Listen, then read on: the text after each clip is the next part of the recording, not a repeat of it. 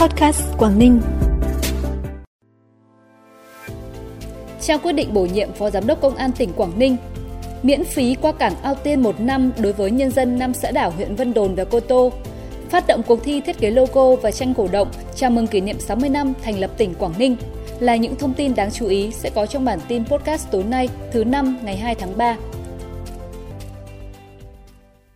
Thưa quý vị và các bạn, sáng nay tại thành phố Hạ Long, Công an tỉnh Quảng Ninh tổ chức lễ công bố quyết định của Bộ trưởng Bộ Công an về việc bổ nhiệm chức vụ Phó Giám đốc Công an tỉnh. Tới dự lễ công bố quyết định có đồng chí Trịnh Thị Minh Thanh, Phó Bí thư tỉnh ủy.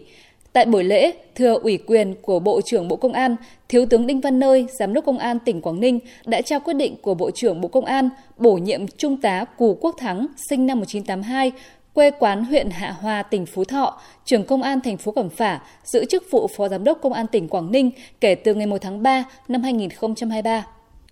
Sáng nay, Hội đồng xét tặng danh hiệu nhà giáo nhân dân, nhà giáo ưu tú, họp xét tặng các danh hiệu nhà giáo ưu tú lần thứ 16 năm 2023 cho các nhà giáo trên địa bàn tỉnh. Đồng chí Nguyễn Thị Hạnh, Phó Chủ tịch Ủy ban nhân dân tỉnh chủ trì. Theo báo cáo của Hội đồng xét tặng, toàn tỉnh có 16 nhà giáo được đề cử xét tặng danh hiệu nhà giáo ưu tú lần thứ 16 năm 2023. Trong tổng số 16 hồ sơ, gồm 8 nhà giáo là cán bộ quản lý, 8 nhà giáo là giáo viên trực tiếp đứng lớp, qua thảo luận phân tích, đóng góp ý kiến nhận xét đối với từng cá nhân, cũng như căn cứ các tiêu chuẩn, tiêu chí theo quy định, Hội đồng xét tặng danh hiệu đã tiến hành bỏ phiếu kín. Kết quả, 100% thành viên hội đồng nhất trí đề cử và đề nghị cấp có thẩm quyền công nhận danh hiệu nhà giáo ưu tú cho 16 trên 16 nhà giáo. Từ ngày 1 tháng 3, bến cảng cao cấp Ao Tiên, huyện Vân Đồn đã chính thức đưa vào hoạt động. Trong thời gian đầu khai thác, chủ đầu tư miễn phí qua cảng trong vòng một năm đối với nhân dân năm xã đảo thuộc huyện Vân Đồn và huyện Cô Tô. Đối với các loại phí lệ phí neo đậu bến đỗ của tàu hoạt động tại cảng, miễn phí hoàn toàn trong tháng đầu khai thác, giảm 50% trong 2 tháng tiếp theo. Từ tháng 6 năm 2023 sẽ thu bằng mức giá của cảng Cái Rồng hiện tại. Với việc tổ chức các lễ hội truyền thống đầu xuân, huyện Bình Liêu đã thu hút đông đảo khách du lịch đến tham quan trải nghiệm văn hóa địa phương. Trong tháng 2, lượng khách du lịch đến Bình Liêu là trên 2.400 lượt, lũy kế 2 tháng đầu năm đạt trên 8.100 lượt, bằng 10,17% kế hoạch và tăng 293,24% so với cùng kỳ. Doanh thu từ hoạt động du lịch trong tháng 2 đạt hơn 1,2 tỷ đồng, lũy kế đạt trên 4,2 tỷ đồng, bằng 10% kế hoạch và tăng 276,1% so với cùng kỳ. Hiện nay, huyện Bình Liêu vẫn tiếp tục đẩy mạnh các hoạt động quảng bá du lịch và phối hợp với các đơn vị doanh nghiệp xây dựng kế hoạch hoạch chương trình chuẩn bị cho mùa du lịch hè năm 2023. Bản tin tiếp tục với những thông tin đáng chú ý khác. Sáng nay, Sở Tài nguyên và Môi trường tổ chức hội nghị lấy ý kiến dự thảo luật đất đai sửa đổi với sự tham dự của trên 100 đại biểu là các lãnh đạo sở ngành địa phương, cán bộ ngành tài nguyên và môi trường.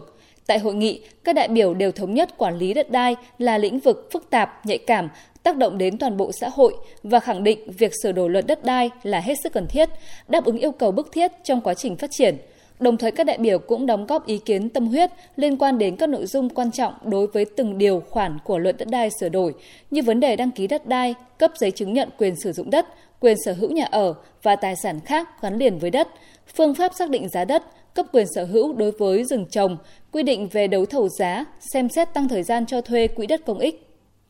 Sáng nay tại thành phố Hạ Long, Sở Văn hóa Thể thao đã phát động cuộc thi thiết kế biểu trưng và tranh cổ động, tuyên truyền chào mừng 60 năm ngày thành lập tỉnh Quảng Ninh 30 tháng 10 năm 1963, 30 tháng 10 năm 2023.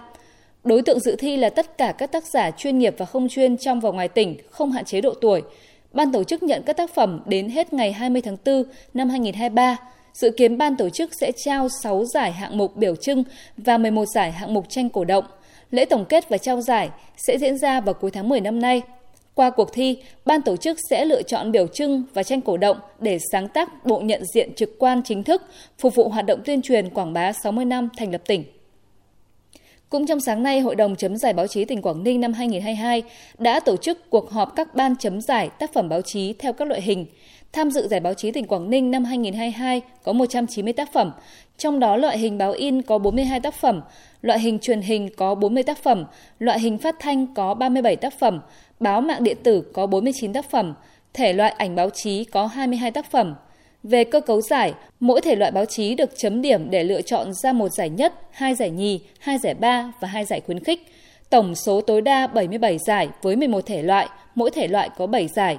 Kết quả chấm từ các ban giám khảo sẽ được tập hợp trình Hội đồng xét giải báo chí tỉnh Quảng Ninh năm 2022 xét chọn, sau đó sẽ được Hội đồng trình Ủy ban Nhân dân tỉnh phê duyệt hưởng ứng tháng thanh niên tháng 3 biên giới, đồng thời để chào mừng 64 năm ngày truyền thống Bộ đội Biên phòng và 34 năm ngày biên phòng toàn dân.